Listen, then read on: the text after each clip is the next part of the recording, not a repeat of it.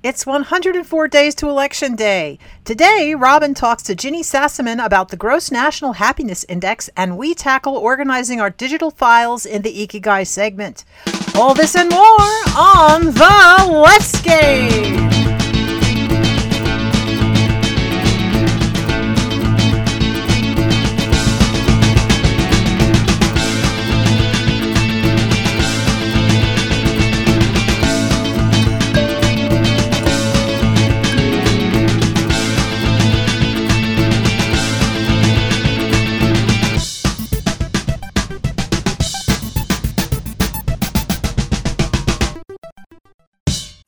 Hi, I'm Wendy Sheridan, and you are listening to The Leftscape, the shape of progressive conversation. Hi, I'm Robin Renee.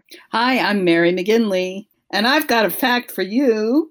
Vending machines kill four times as many people as sharks per year. How's that? I don't know different. how they kill them. Um, maybe they fall on them. Maybe they electrocute them. But I think that that random fact really has to do with letting people know that sharks don't kill as many people as we think they do. Or, or that Just- vending machines kill way more people than we think. Well, yeah, yeah, that's the apparent thing that it's saying. I'm trying to think of what you need to say. Just when you thought it was safe to go to the vending area, I don't know. To the, Just when you thought it was To the safe to get a snack Clark room. bar. the snack bar. Yeah, it's snack room. I want to know how people have to die laugh. from vending machines. All right, we'll have to investigate. That is interesting, actually. well, here's another fact. No one knows why tennis is scored so weirdly. It's my favorite sport, so what I just wanted to find out this thing, and nobody knows. It is it, it's been stable since the Victorian era, and over the centuries, people have had different theories. They've looked at complicated multiplication. They've looked at histories of scoring of other games. They've looked at the measurement of distances between lines of the early courts, and there's no one can really figure it out. So it's kind of lost in time. I, I I don't even know how tennis is scored. So I thought it was like how many times they let the ball go over the back line or something, right? No, well, no. When you get your Or the you pointing missed- system is when you get a point, it's not one, two, three. It's 15, 30, 40. Oh, And if okay. it match if they come up together and it's love, it's I mean love is zero. It's it's odd. okay, so it's it's not like one, two, three. It's it's Right. Okay, I, this I this shows never knew exactly that. how many times I've played tennis, which I think is like I can count them on the fingers of one hand, and Uh, which I think probably is a disappointment to my ancestors because I think I think my grandfather and and my grandmother on my mom's side were really big tennis players, and I was just horrible at it. I was I was I was the one who if I was in we did this when I was in high school. Me and my girlfriend went to the tennis courts at the college up the street, and there were three courts, and we were in the middle court. And when I was returning her serves, I could not hit it into my court. I was always hitting it into the, the court to the right of me or to the left of me, and the other players were not amused. And then eventually, I've I- I've played next to people like you. and then we'll wait it gets better and then i think i was try- i finally i finally managed to hit it properly but it went over the back fence of the tennis courts entirely and the ball was then immediately covered by a bulldozer doing construction work behind the tennis courts so that was the end of my tennis career Yeah. That's There's hilarious. actually You should animate that. that you that what I'm amazed at and, and find this very happy is that there's something that Wendy does not do well.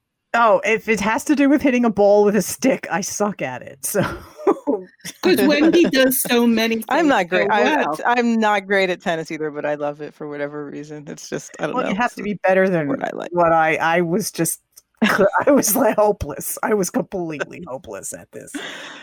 So what's uh, your fact, Wendy? My fact is that my weather we have a weather station and on 7 on the 19th of July both last year and this year it recorded a high of 105 degrees. oh my god. Yeah. So, um that was I- I was very surprised to see it yesterday. And then this morning on my Facebook memories, I was even more surprised to see a picture of my weather station from a year ago with the same number on it. So it was hot here yesterday. So those are our facts. And um, now we're going into all of the news that we can handle. And oh my goodness, there's so much.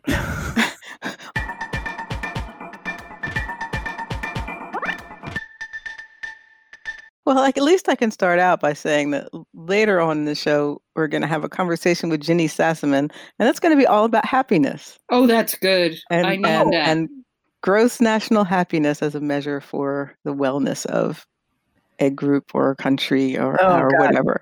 So that's Uh-oh. um, so you know what? Like we have lots of unhappy things to talk about, but I was going to say we're on a, the United States is like three on a scale of zero to 100, right? right.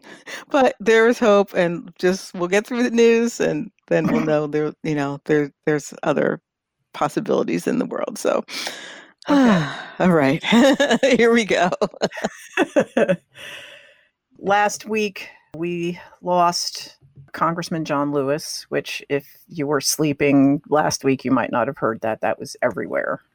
And it's it's sad because the man was fighting until literally his last breath and the place is gonna it's not gonna be as as easy to do things now i think i think he's gonna be missed He absolutely will be missed. I mean, wh- what a um, just what a legacy of uh, for activism, for civil rights, for Ah, I can't. I haven't even fully processed it yet because there's been so much news going on and and personal things that I think I've put my um, emotional response to this a little bit on the back burner. But it's coming through, Mm. and it's um, it's a big it's a big loss. Um, yeah they are talking. I mean, some people are talking about the, the, a wonderful way to honor him would be to rename the Pettus Bridge after him. yes Um, I I've signed that petition already, Yeah. so I hope it happens. yeah. I hope it happens. All right. The next the next piece of news um, was this from this morning, and today is the Monday, July twentieth, and um, there was an attack in um, in New Brunswick, in North Brunswick, New Jersey. Um, the family of Judge Esther Salas, who is on the federal bench in New Jersey, um, their her son was shot and killed, and her husband was injured in an attack in in their home. And the the shooter was impersonating a FedEx delivery guy. Um, and the weird twist that makes it that, that's raising everybody's hackles that I've talked to about this so far is this judge was four days ago assigned to hear about the Deutsche Bank uh, and their involvement with the Epstein case. So, you know, right now it is way too early for any definitive anything, but it sure sounds to me like this is not, you know, a random bullshit thing. This was like a targeted thing. Yeah, it's hard not to think that. And I'm trying to resist saying anything that I don't know enough about right Yeah. now. But it's really weird. I do know someone who was commenting that this is pretty much right. It's right next door to at least one person I know. And, you know, I know people in this area and it's pretty. We all know people in this. So, exactly. You know, but I mean, that exact, you know, Yeah. or whatever. So it's, uh, yeesh. Yeah, that's Yeah. a thing.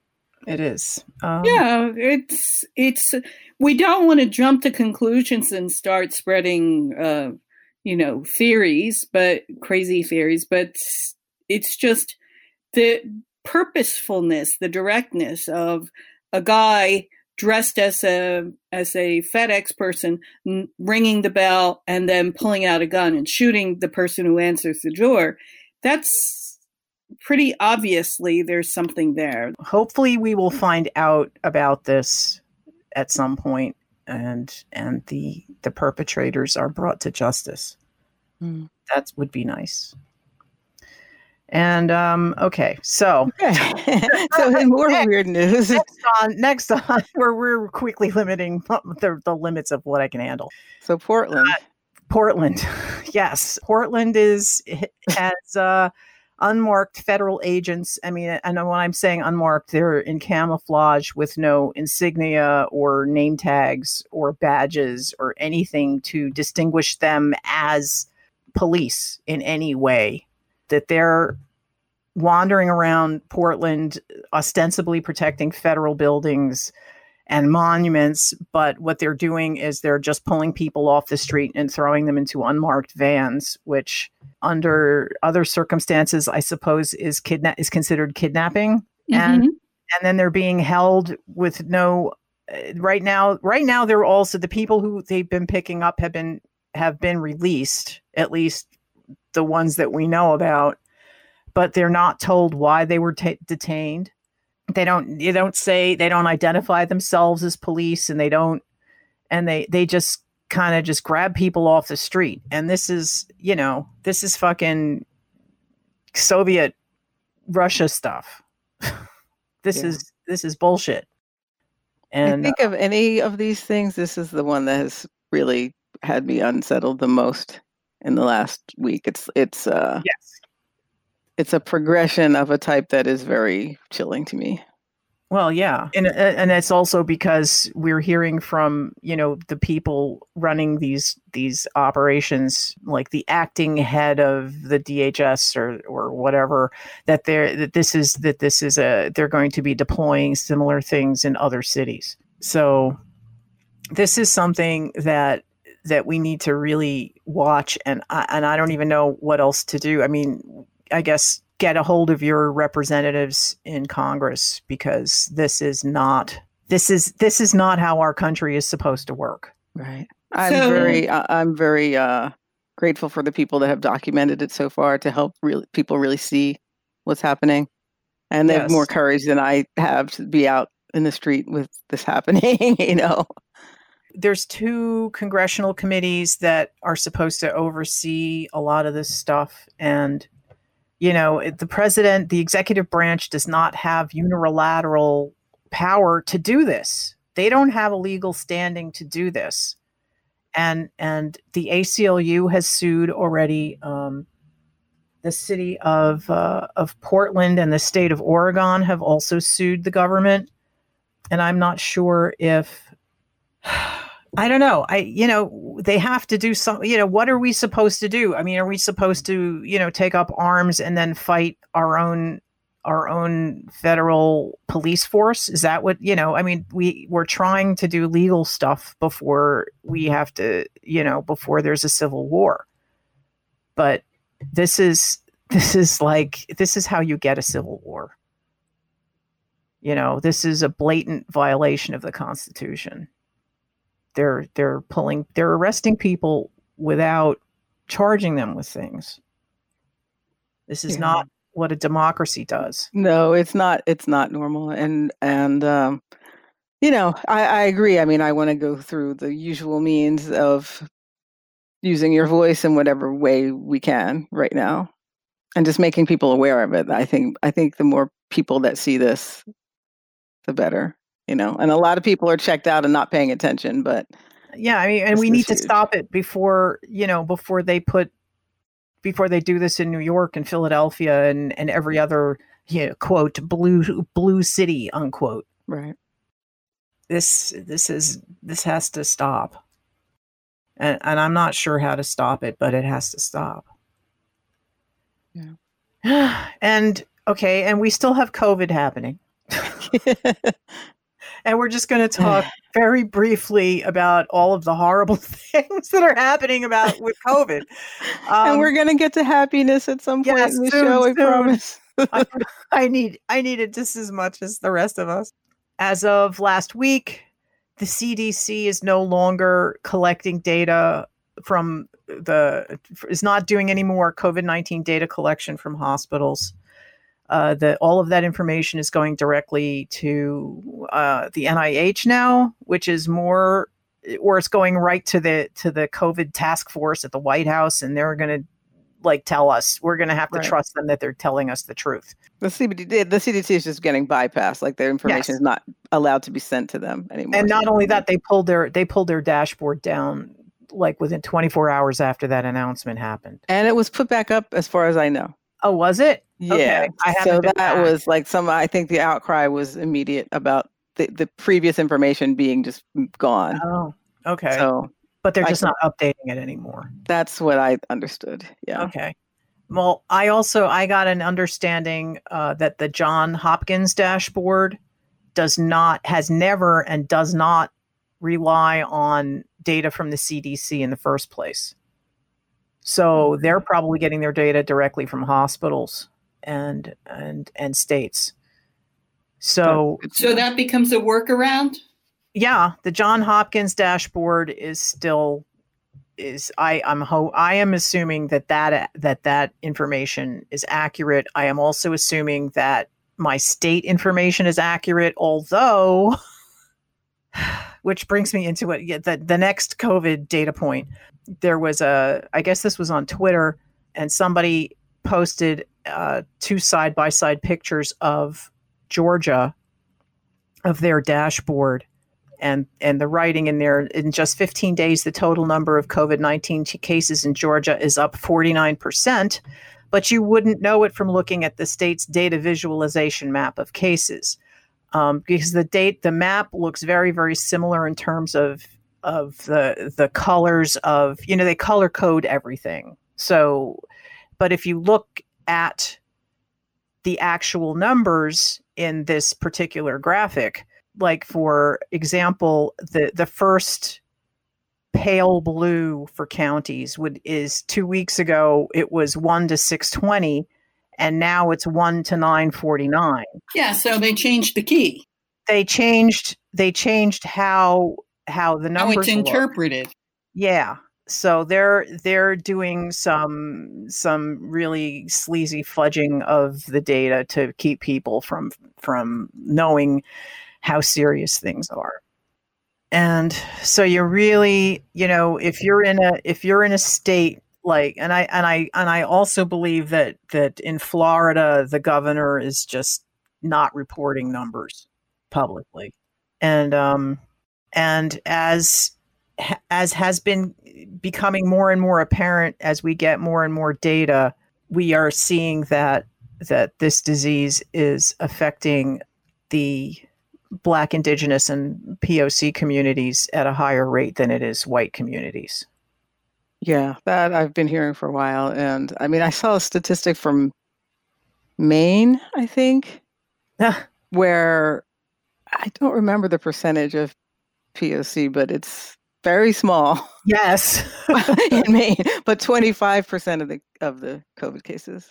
oh wow. Yeah, So they're certainly not twenty five percent of the population. I, up I there. know, no, not by a long shot. So it, it's Yeah, it's- scary, and and it's and I, I think it speaks to a lot of. Well, it really just puts a fine point on the on the different strata that people are living in societally, Yeah, and the jobs that people are in that are you know considered essential. essential. You know, and Yeah. people haven't been able to take care of themselves in the way that others have been fortunate to to. So it's.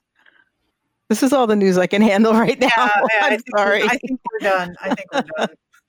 it's a it's a lot but i think it's good to keep doing the best we can and speaking out when we can and i don't know what all good it does sometimes but we're trying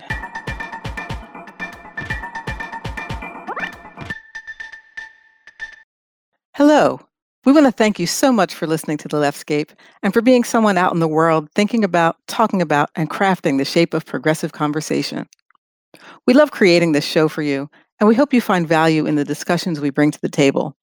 If you do, please take a moment right now, go to your Apple Podcasts or wherever you get your podcasts, and leave us a review.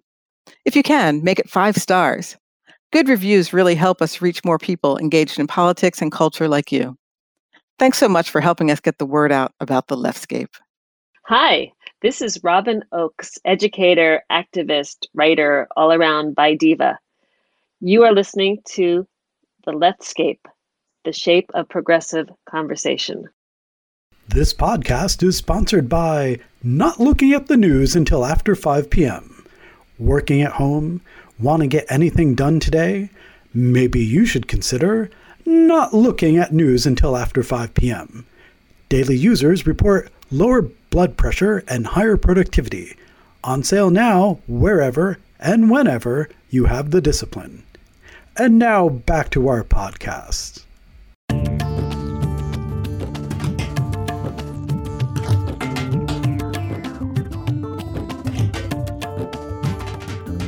I am here with Ginny Sassaman. Uh, Ginny is a co founder and past president of Gross National Happiness USA. She created the Happiness Paradigm as a platform for teaching, writing about, and advocating for greater personal happiness and creating systems change for maximum well being for all. Since 2013, she has served as a lay teacher in Univer- Unitarian Universalist churches on these topics. And a book of 16 of these sermons called Preaching Happiness Creating a Just and Joyful World was just published in May 2020 by Rootstock Publishing. So it is really great to have you here. Thank you. My pleasure to be with you today. awesome. So um, I'm curious to hear a little bit about your background and how you came to want to teach and preach happiness. Well, uh, what a great place to start. So I kind of think it was fate that I was meant to do this all along, but it took a long time to get here. I grew up in central Pennsylvania, ended up moving to Washington, D.C., very political, working for um, Common Cause and the Women's Legal Defense Fund.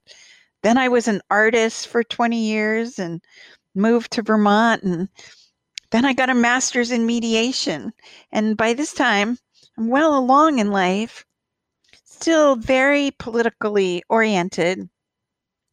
I was very, very distressed, as uh, I think many people are, um, by income inequality and mm. greed.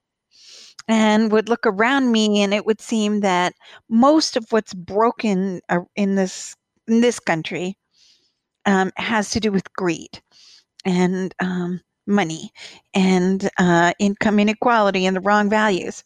So, in that context, one day I picked up a book called The Geography of Bliss. And the Geography of Bliss um, goes to visit all the happiest countries in the world. There's actually data. There's data on which countries are happier than others. And one of the countries is Bhutan.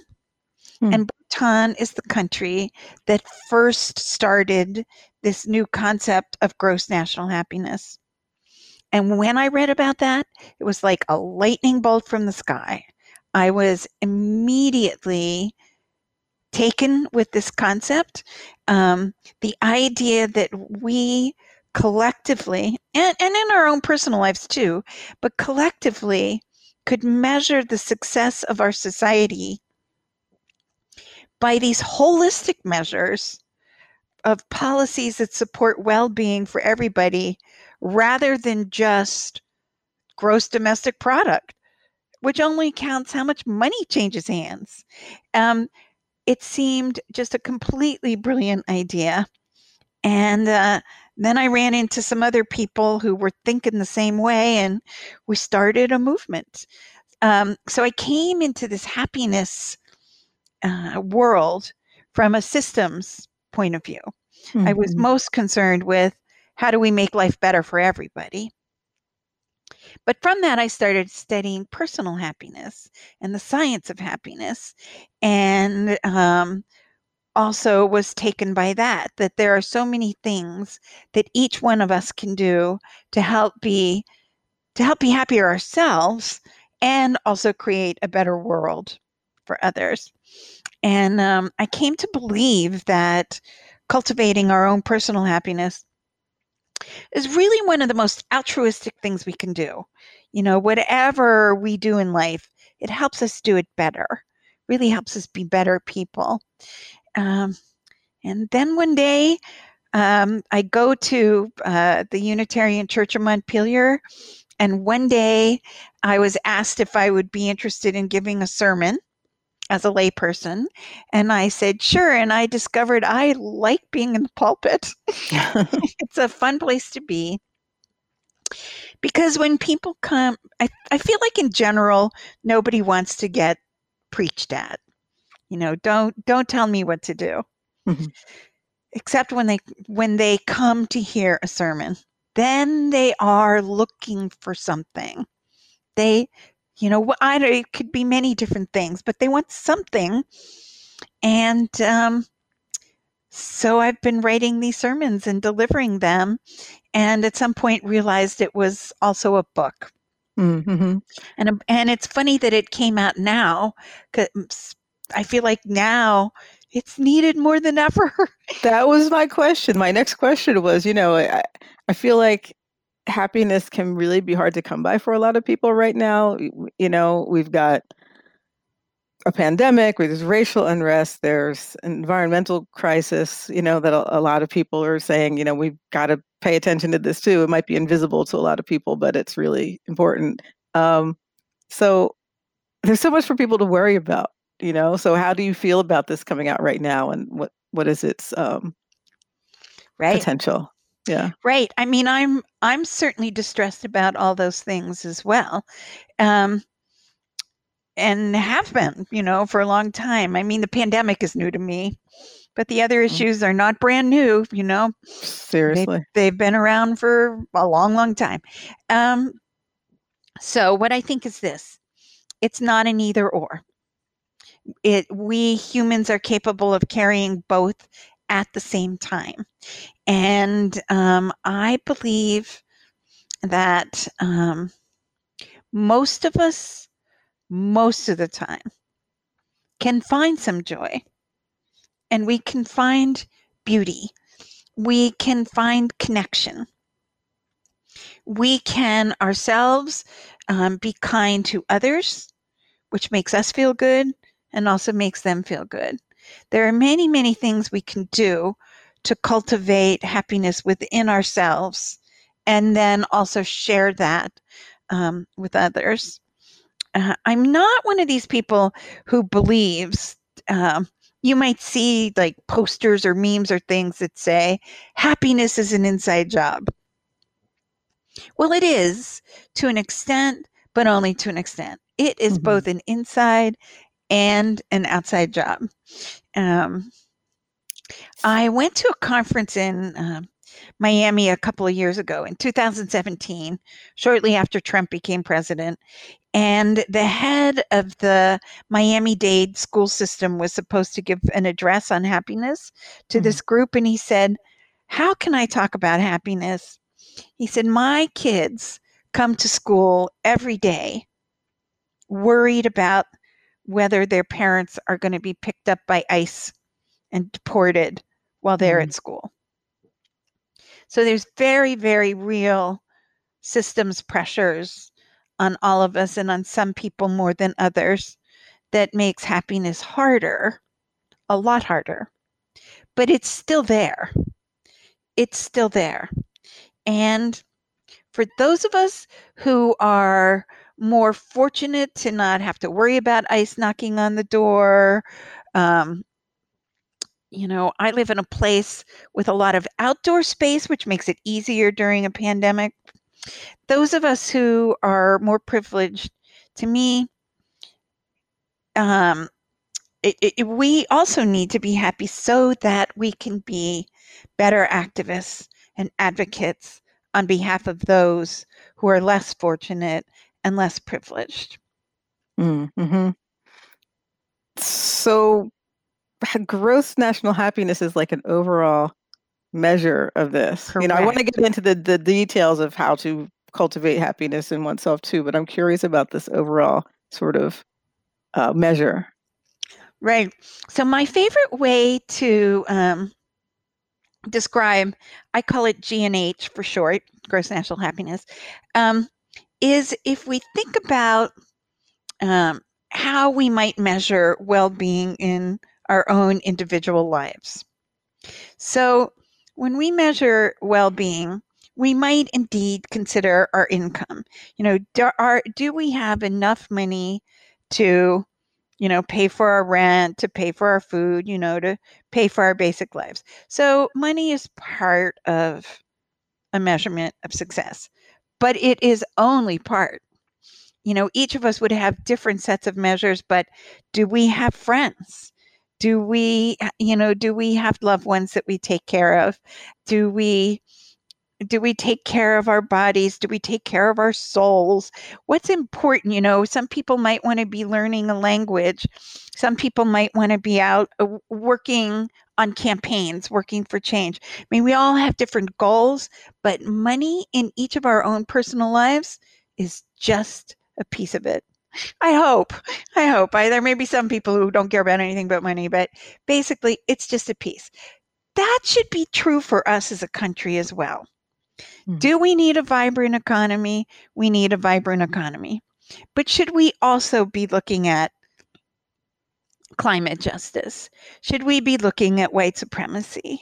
Should we be looking at taking care of um, uh, our, children? I mean, I don't know about where you are, but in my state, we do not have adequate child care. Yeah. Should we be looking at having good public schools for everybody and elder care and healthy food, supporting our farmers. I mean, all these things.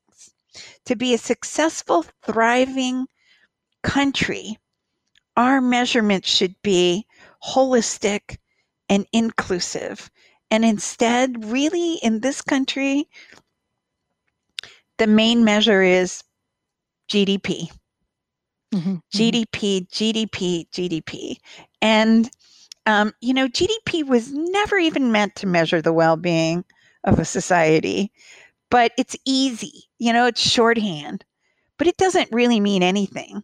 Mm-hmm. You know, most of the money, as we know in this country, is just in the hands of a few people. And they can exchange that money back and forth, and it will look really good for the GDP. And it means nothing about the overall well-being for us as a as a country. Right. So you so, said Bhutan has Bhutan. Okay. Bhutan is where it first started, and they had a king at the time, and actually um, they had been an isolated country, and they were emerging from isolation. And a reporter asked the king, "So what's your what's your gross domestic product or your gross national product?" And the king said, "I don't care." I care about the gross national happiness of my people. And they then proceeded to institute this system. They um, interviewed all the citizens of to learn what is it that people in Bhutan need to be happier and then they make all their policies based on they came up with nine key areas and then lots of different indicators within those areas so Bhutan is doing it. It's still new. And of course, they're not a perfect country because there's no such thing. Um, mm-hmm. but it's being done other places that are more uh, diverse. So, my two favorite examples right now are New Zealand. New Zealand, they don't, they basically have this framework in place.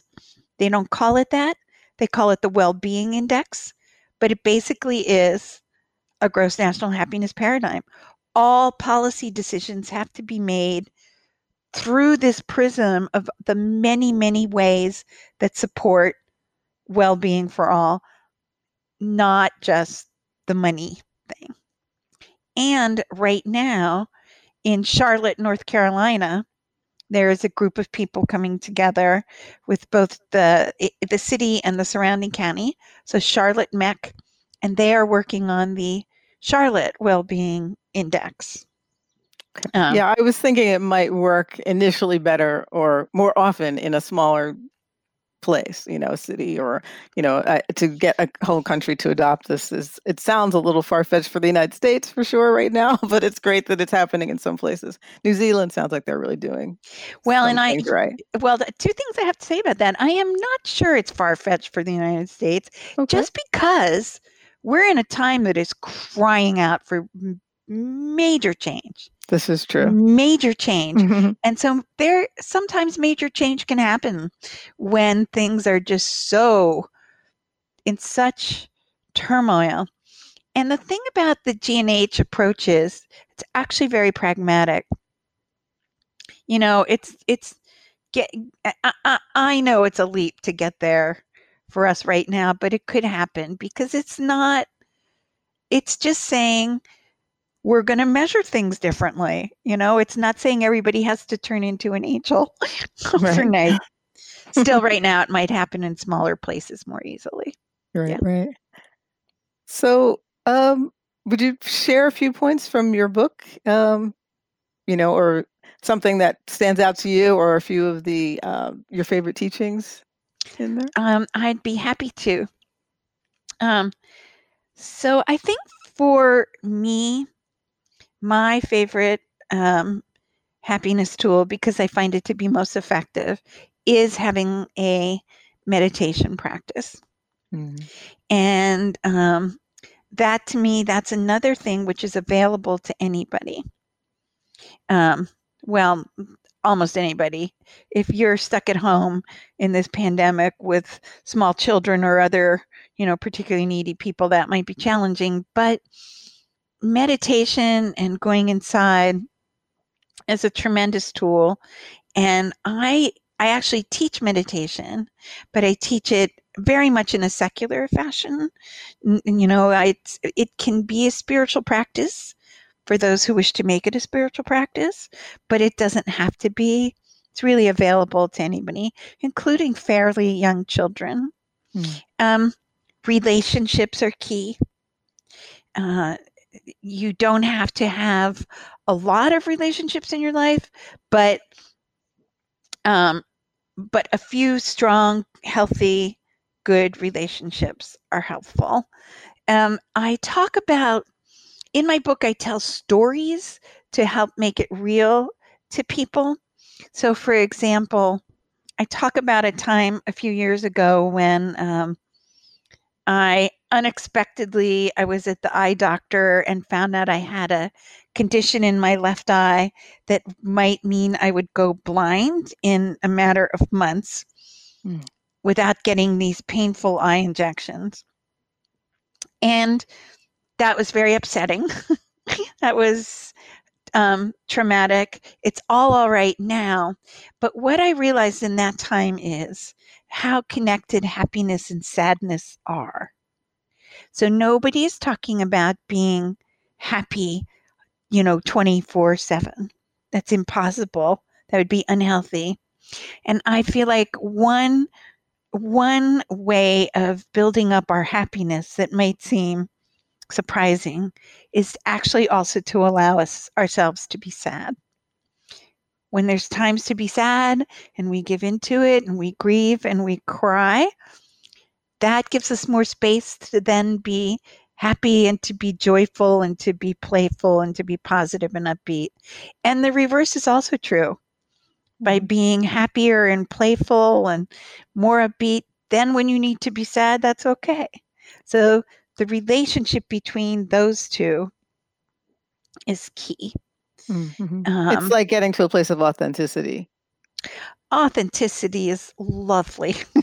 Mm-hmm. Authentic, exactly. To me, um, living the happy life is really about thriving. It's about being our best, but it's not about a false life.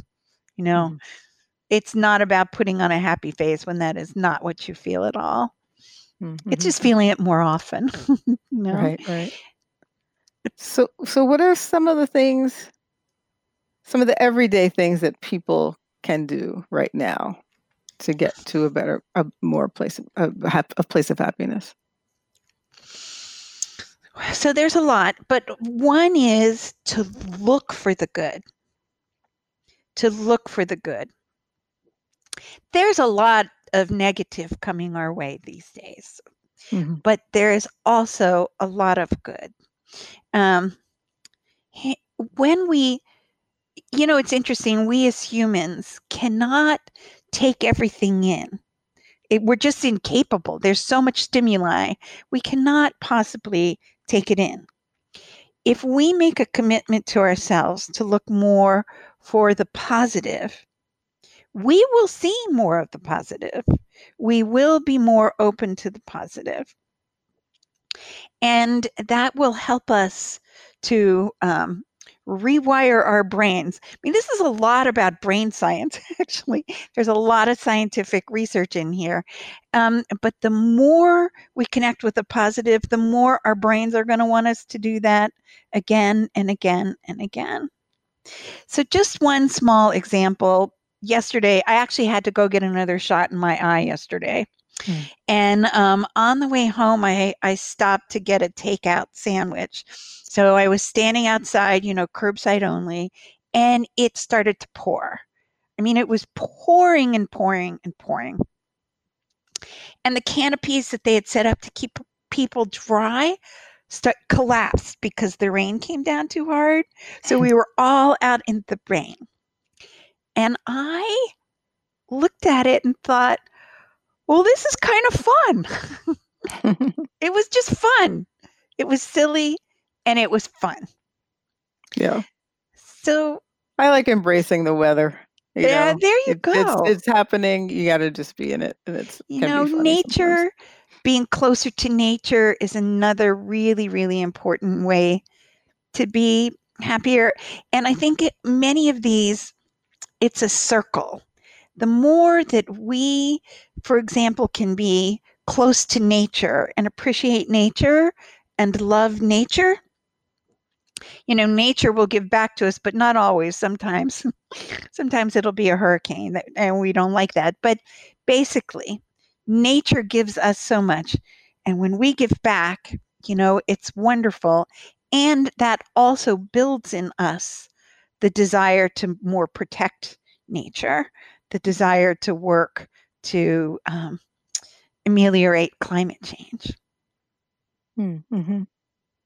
gratitude too i must say gratitude i know we all hear about gratitude it's been around you know oprah talked about a gratitude journal but the but the truth is that science supports it science supports it that the more that we can spend our lives being in a place of gratitude when you're when you're feeling grateful you just are not going to feel unhappy you know and um so one thing that anybody could do, I think anybody, I, but most of us can do, is to, have some kind of a gratitude journal, regularly noting what you're grateful for.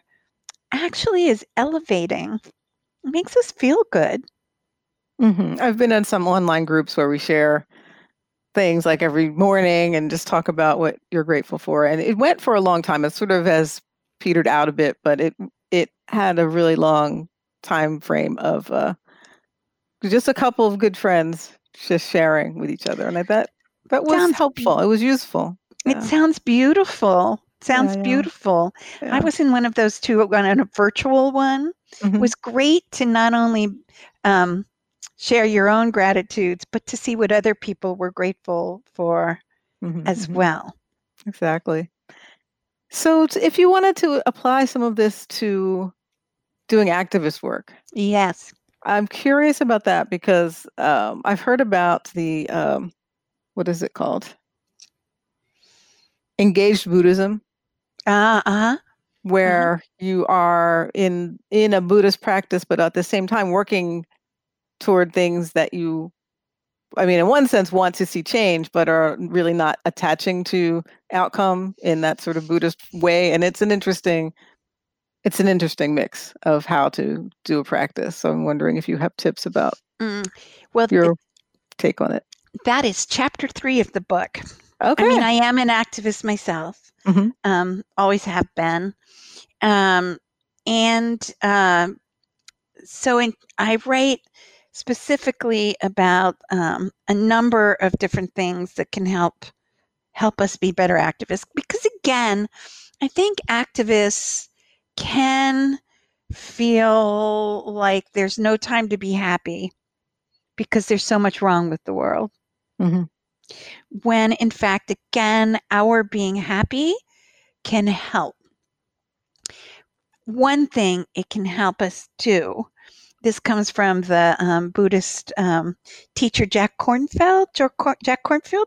Yep. He writes about how when that we it can each of us be a beacon in the world you know, we can be a beacon of light. We can be a beacon of love. We can be there to help others. That's one thing.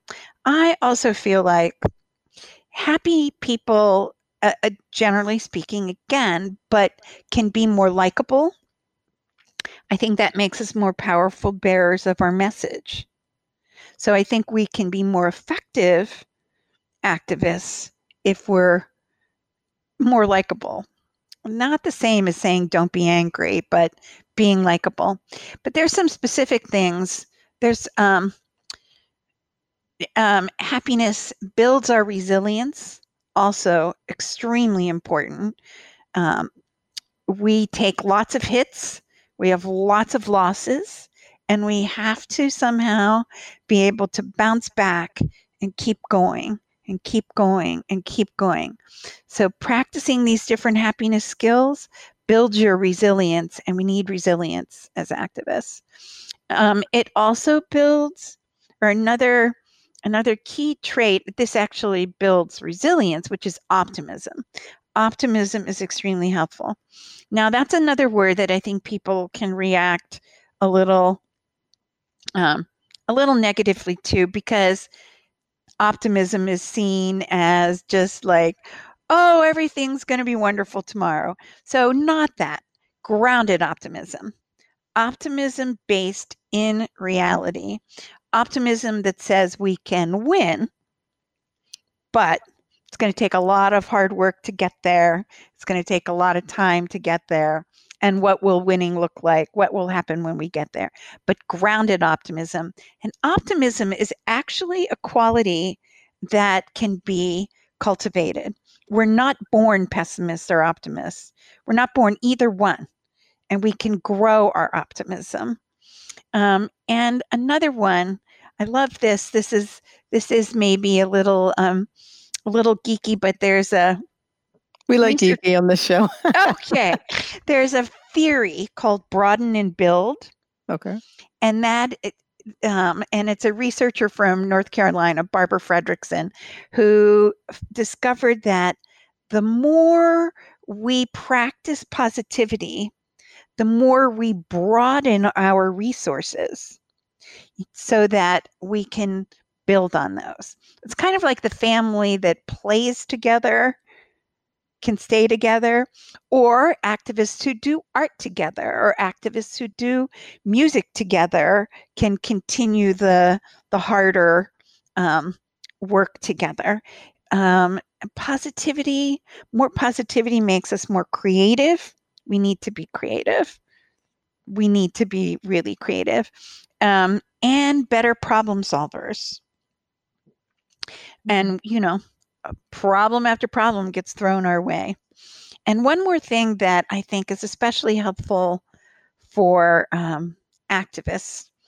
Um, so, a group of scientists in the Philadelphia area, uh, with Martin Seligman from the University of Pennsylvania and others, they spent several years researching um, uh, strengths strengths in people. And what they came up with, they came up with a list of 24 universally admired virtues and strengths. So we all have all of these 24.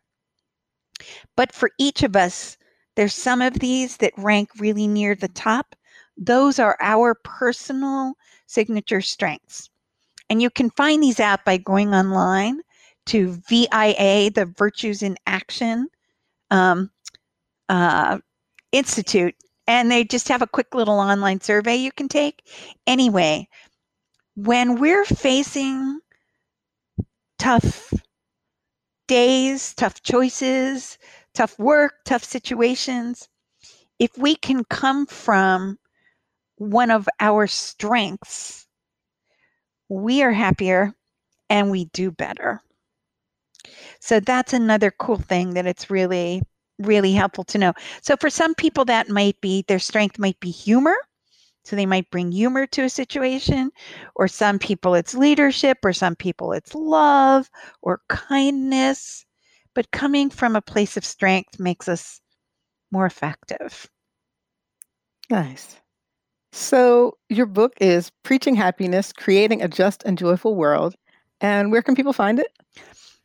So people can you you can go into any of your local independent bookstores and they can order it. It's being printed on demand. So any independent bookstore has it, and they could also order on Amazon. It's on Okay. Amazon. That's a good secondary choice. right? Exactly. That's how I feel too. I know a lot of people use Amazon. I, would say support your local bookstore if you can, but it's also on Amazon. Nice, nice. And where are you teaching? Are you teaching online right now, or how I is am- that going for I'm teaching a meditation class online. The uh, I've been actually preaching in churches, and um, the Unitarians are not having in-person church right Mhm. now. But I will be. I'll be leading a couple. I have one service scheduled in a couple of weeks in Massachusetts. Um, so I, I'll keep doing that. I love doing that. it's better in person, but we can't do that right now. We're all, yeah, we're all working on it, right? You know, right now, right. figuring out the different choices. Well, thank you so choices. much. To Oh, uh, it was great Robin, talking with you. Thank you so much, and I wish you a lot of happiness. And drop me an email if you want further pointers or coaching. Awesome.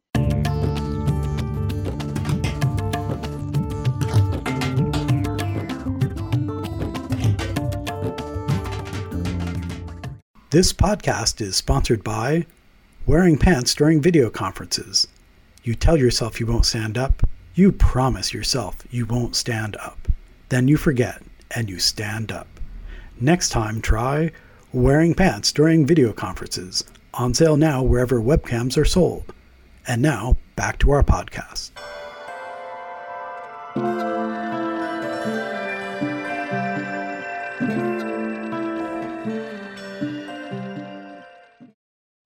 Welcome to Ikigai, where we kind of talk about business things and and you know fulfillment things, you know, personal fulfillment, goal setting, that kind of stuff. And uh, I guess today we want to talk about organizing our digital lives.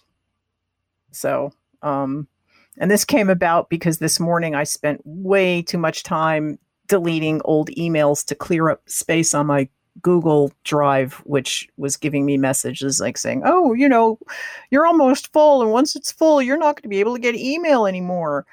And it's like that, that's a scary con- that's a scary thought, you know. If I if all of a sudden my email is is shut off because of my mailbox being full, uh, there's you know I'm not getting work. I'm not communicating with my business people. Um, I've had that happen. Uh, yeah, and and I've tried emailing people whose mailboxes are full or, or leaving a voicemail message because yes, I am that old that I do leave voicemail messages occasionally, uh, where there's a full mailbox and it's very frustrating. So it's gotten to the point where my email is if you think about it as as piles of paper on your desk it is it is to the sky piled up like more email than i can possibly look through and sort through in the rest of whatever time i have left on this planet Right. So what do you do about that then? What's Uh, a quick way to do it? Well I search for well, you know, I look for there's certain people or organizations that email more than once a day and you Oh find my that God. address and you search on it and you delete all of them. Delete a page at a time. I delete 15,000 emails at a time. You can do that? Yes. Is this Gmail? Yes. this Hmm. is going to turn into a Gmail tutorial. yeah, that's what I'm. Actually, some of the practical things are helpful. So you just click, um, No, you, you know, you type- do I can function for click all the- of the all the emails, right? And you just type delete. in Well, when when I click that, it clicks all the ones that are that it's showing. Like if it's showing them fifty at a time or something. right. Now, I still have to go through the next No, fifty you and the don't. next no, you don't. You No? don't have to. Um, it depends. I got. I well. I don't know. I don't know when the last time you did it, but today when I did it, I had. I selected. I did a search, and I had to modify it because I, for example, I was searching on LinkedIn because you know LinkedIn is another one of these places that sends you email constantly. Yeah.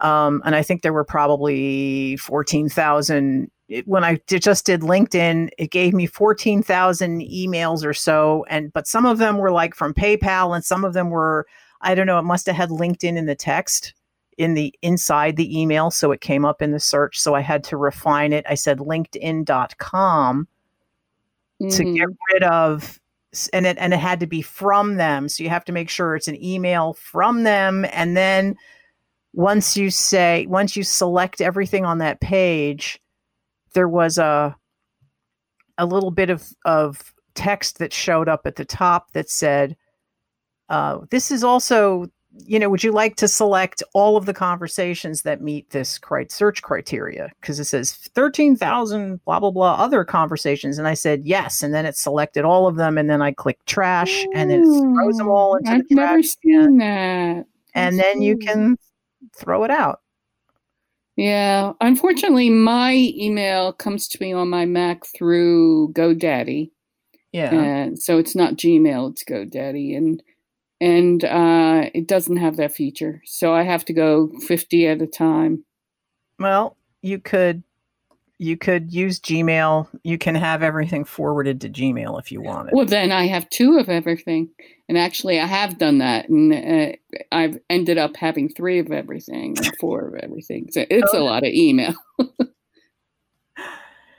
well, you know, so that's what I, I've done. Um, and I've actually, I've, yeah, go ahead.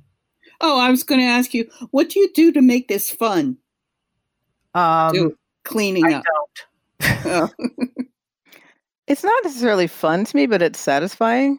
Yeah. You know, I feel like keeping order or or or creating order in my life feels um well, satisfying is a, is a word, but also um I feel like I guess it's almost like a like an as without so within kind of a thing.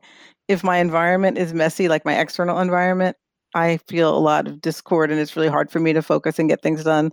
And I think email in a way it's hidden because you can just I can just look at my top 20 emails that I'm trying to deal with, but mm-hmm. they're still piling up and there's still that sort of tension of like I really would be better off getting rid of a lot of the extra things where I feel like I might be missing something or forgetting something because it's gone too far down.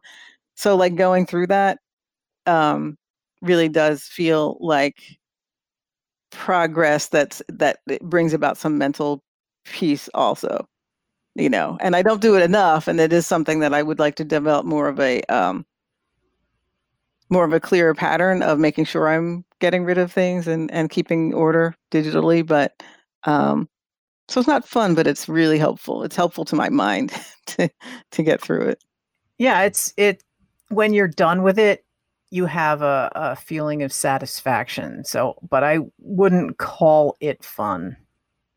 well, no, I was saying what to make it fun, like play music while no. you're doing it. No? no, no, I don't try to make it fun. I am not. I'm not a, a Mary Poppins kind of gal. that's funny.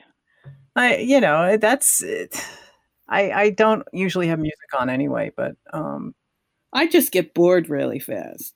Well, yeah, it's mm. it, you know, it's sort of. It, I guess it would be the interesting thing is coming up with learning how to use the search terms properly to get the right data set to to delete Mm. And, and, then just deciding like well maybe if something that was and then you think about okay what if there's something important that you just deleted which is always which is always a paranoia yeah. which is why i end up keeping more things than i need um so then i mm-hmm. have to re- that's why that's when i start thinking about refining my search results and that you know is a little bit of a mental challenge but usually i i really wish this i could automate this better and i know you know there are people who are way better with um, with scripting and and search terms and and coming up with uh, and what I mean by search terms is how to use um, regular expressions. That's the word. Mm-hmm. I have mm-hmm. friends that are really good at that, and if I was really good at that, I could come up with some sort of weird regular expression thing to just filter stuff automatically, and then I wouldn't have to worry about it. Either I'm not I'm not that lazy to to learn all of that. I think I, I Mhm. think I might have ideas about a guest that could help us do some of this or learn some practical tips about this at some point. That would be And you know what else we need to find thing. out about is how to not get all the junk mail in the first place. Oh well, I sign up for things on purpose so I can read an article or or so or I get a, another ten percent discount on my first order if I give up my email. Well, actually, what I'm saying is to go back in and unsign up for things, unsubscribe. I have there's an ups, unsubscribe tool that I subscribed to. Um, yeah.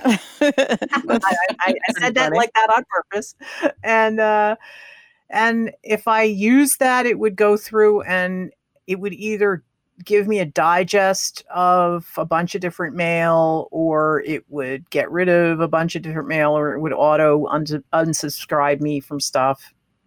And Google actually bugs me about stuff. They go, "Well, you know, you haven't opened any mail from this seller in six months. Do you want us to just spam this?" And I can either say yes or no, and I usually say no. Oh, that's pretty good. You know, it's it's there are automated tools there, um, but I'm just too. It's my you know fear of missing out on a sale or something stupid like that. Mm. Right. Yeah, I th- I feel like for most of the things that I've signed up for, well, some of them they just trick you. Like if you if you want to comment on X or read Y, like you need to sign up for something or whatever, you know. So Right. that's I, I I've gotten caught into those types of things. But also often it is something that I have an interest in and would like to look at this mailing list that gives you writing opportunities every day or this some whatever there's a lot of different types of things that are nominally useful but in practice i'm not Yeah. going to that's not the avenue i'm actually going to take to get to that point whatever that thing is you know Yeah. I get the I have those I have a big pile of those too. And it and it's like I see the email and and you know since you get like the first like the header like the title of the email and maybe the first sentence of the Yeah. email in the in the list you kind of look at it and you go yeah I might want to look at that when I'm not busy and then like 3 weeks go by and it's on page 3 of your email stuff. So Right, it right. never gets looked at. And and the first time I had to clean out stuff I was I mean, I've had this Gmail account probably since Gmail started. So that's at least 10 years. I think, right? Is it At 10 least. years now? Oh, at something- least. At least. Yeah. And, and I have mail that is that old, wow you know? I mean, at this point, it's like a personal correspondence from a friend, but it's it's probably 15 years old. And um and I do I do feel a little bit of uh concern for historians of the future who might have, you know, for some reason if they're researching me or or somebody like me that they need that they're going to say, well, what, let's look at their email, and you see these eighty thousand emails. You have to And- all of them. I don't know. They're they'll. I'm hoping they'll have uh, better sorting tools. That's funny. Yeah, yeah. I I think. Oh, I aspire to create. It, there should be something that makes this simple, you know. So if you create a rule for yourself that every Sunday at, uh, I'm going to delete certain number of emails, or this whole entire category, I realize I'm not going to be responding to. So let me get rid of all of that. You know what I mean? Yeah. Like those are, I would like to get to that kind of place. And I don't feel like I have a massive email problem yet, but it's one of those things that nags at me. Like it's one of the things I want to keep in balance. And it's yeah, sort of like I, I definitely have a sense of like there's certain personal emails that I've been not answering because I have to put it maybe put that in a different category. Like I have my my Menage Music email account that gets other things that I want to just personally respond to, and it doesn't. Something's missing. Like I'm missing. I'm missing things because it, gets piled up. You know. Mhm. So I'm want to work on like creating categories or maybe maybe it is like a sorting thing where I know I can click and see like anything that's like from a certain peop certain group of people that are just like friends, like it'll be in one box, you know, Mm. and I don't have to search for everything or try to remember. Wait, did that person email me or did I email that person back? And that's you know that's not practical. Right. So that's I mean, Google and I know it's a doable start- thing. I think Google could does it easily, and that's something I haven't really. but they've also they've also um, done things like it seems to yeah, i guess if there's like a, a conversation of more than one or two emails um, and maybe it's also looking at the content because i get something like you haven't responded to this email in five days. Do you want is this something you need to look at? And it'll put something that's been way below the fold uh, back up at the top. Mhm. and- oh right, I've seen that. you know it, that that has been convenient. Um and i'm also thinking about um other kinds of digital files like um you know like like all of my work files that you know of artwork or of writing or or text files or lyrics or whatever um you know they're over time they've gotten scattered amongst you know different hard drives. And and you know because every time you upgrade your computer or at least for me every time i upgrade my computer well especially in the old desktop days i would have like my c drive and then i would need to replace it so i would either make the c drive an auxiliary drive or i'd call it you know and and then i would have like a few hundred gigabytes of random shit on this thing and then I pull it onto the new drive and I call it like old C drive. And then there's this whole directory under there. I have like I said it's it's like my digital life is just as unorganized as my paper life and it's not nice. well, that sounds like a clear thing. Like, let me on this day consolidate my lyrics. Yeah, but it's it- but You then know? and it's also but that means it's it it turns into like the exact same thing when you start sorting through papers. You know, you find this old notebook of your journal and instead of just filing it on the shelf, you're saying, I'm gonna read this whole thing. Oh. so so three hours later, Yeah, no, that's a happened a discipline thing. That's like you like today's task is getting it all in one folder. right. But it's like, did I name these things properly? You know, it might have made sense to you when you named the file. Yeah. But now five years later you're looking at it like what the fuck is this? And you open it up and it's like you know 15 story ideas or something. So but then you have to open it up and look at it to know what the fuck it is. It is something that is doable. It is just something that i have not personally felt compelled or that frustrated to find to to find the time to reorganize my digital filing system Mm. You know, you know when when I stopped getting uh, emails, like you said, it's bad if it's somebody offering a job. But the other thing too is that with GoDaddy, they press me at saying, "Do you want to expand your email storage? You can just pay so much a month." Like, no, no, I don't. So they're trying to sell me new services. Yeah, well, I mean, Google wants me to buy storage too, which is why mm. I just emptied out my email. So mm-hmm. I got back three gigabytes, so which will probably give me another year or Yeah. 18 mm-hmm. months because apparently I had done, I hadn't, didn't see much older than 2018, 2019 this time, mm. but I didn't Wow. really go Progress, looking. actually. That's cool. Well, Yeah, yeah, well, I went through this. I went through this last year, I think. Obviously, it had to have been last year because if there was, if I had done it in 2019, I wouldn't have seen 2019 emails. So I must have done it in 2018, and I got rid of, oh my gosh, 15 gigabytes of bullshit mm. emails. so cool. yeah. So do you feel do you feel more mental space when you get rid of email or, or how's it compare to working in your physical world, in your physical office and organizing as opposed to doing email type stuff? Um, it's more of a pain in the ass, and I'm just glad it's done. And I'm glad it takes slightly less time now because I'm doing it more frequently. Ah, You know, I mean, at least it- when I'm doing it in the physical world, I actually can see like my desk. Right. and, and I have like and I have like the, the the six or seven you know garbage bags full of paper to recycle, you know. But doing it digitally, it's more you don't really see it as much. And maybe if I completely reorganize my digital file system, I would feel better about it.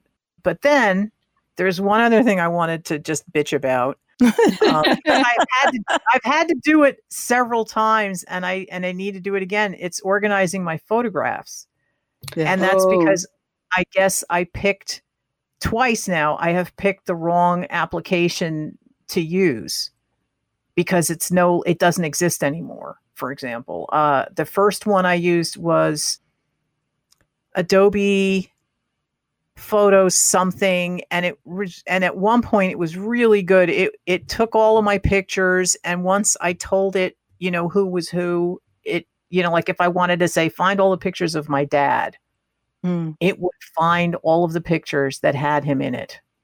Hmm. And it's like I don't want to keep having to buy this a different version of the same software made by another company to do the same thing that I just did.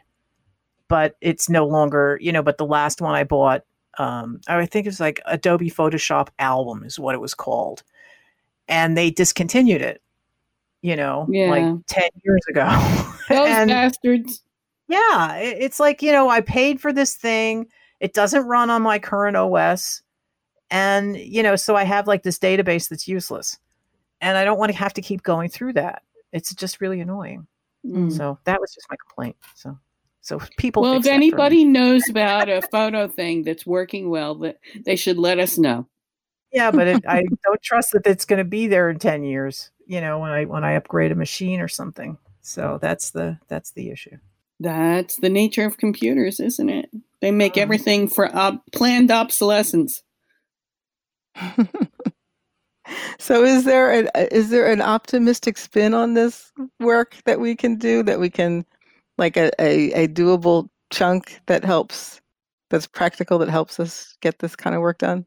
I I guess you know I I do it because I don't want to. I'm cheap and I don't want to pay Google for more storage. You know, I, I mean, I could potentially pay to keep an infinite number of emails that I would never look at. But uh, So it kind of gives you the hint that it's time to yeah, the warning like I'm running out of disk space is like, oh, all right, I got to clean. I got to clean house again. well, I guess yeah. that's a that's a method. It is. It it works works. for me. Yeah. and I just, you know, I'll complain for the morning and then I'll forget about it and pet the cat and uh feel better. So, But, you know, it's just a coincidence that I happen to have been doing this in my physical world this week. Because there are piles and piles and piles of mail all over my house, things that, that my husband left and all. And I've been going through and sorting what's junk and what needs to be filed and what needs to be shredded. And I've been doing that day and night for a week. And you know what? This stuff is dusty and it gets on your hands, and uh, your hands get all kind of mushed up or dried out and everything. But when you're doing it on the computer, you don't have that reaction. So, so it's nicer to do on the computer. Less dust. yeah.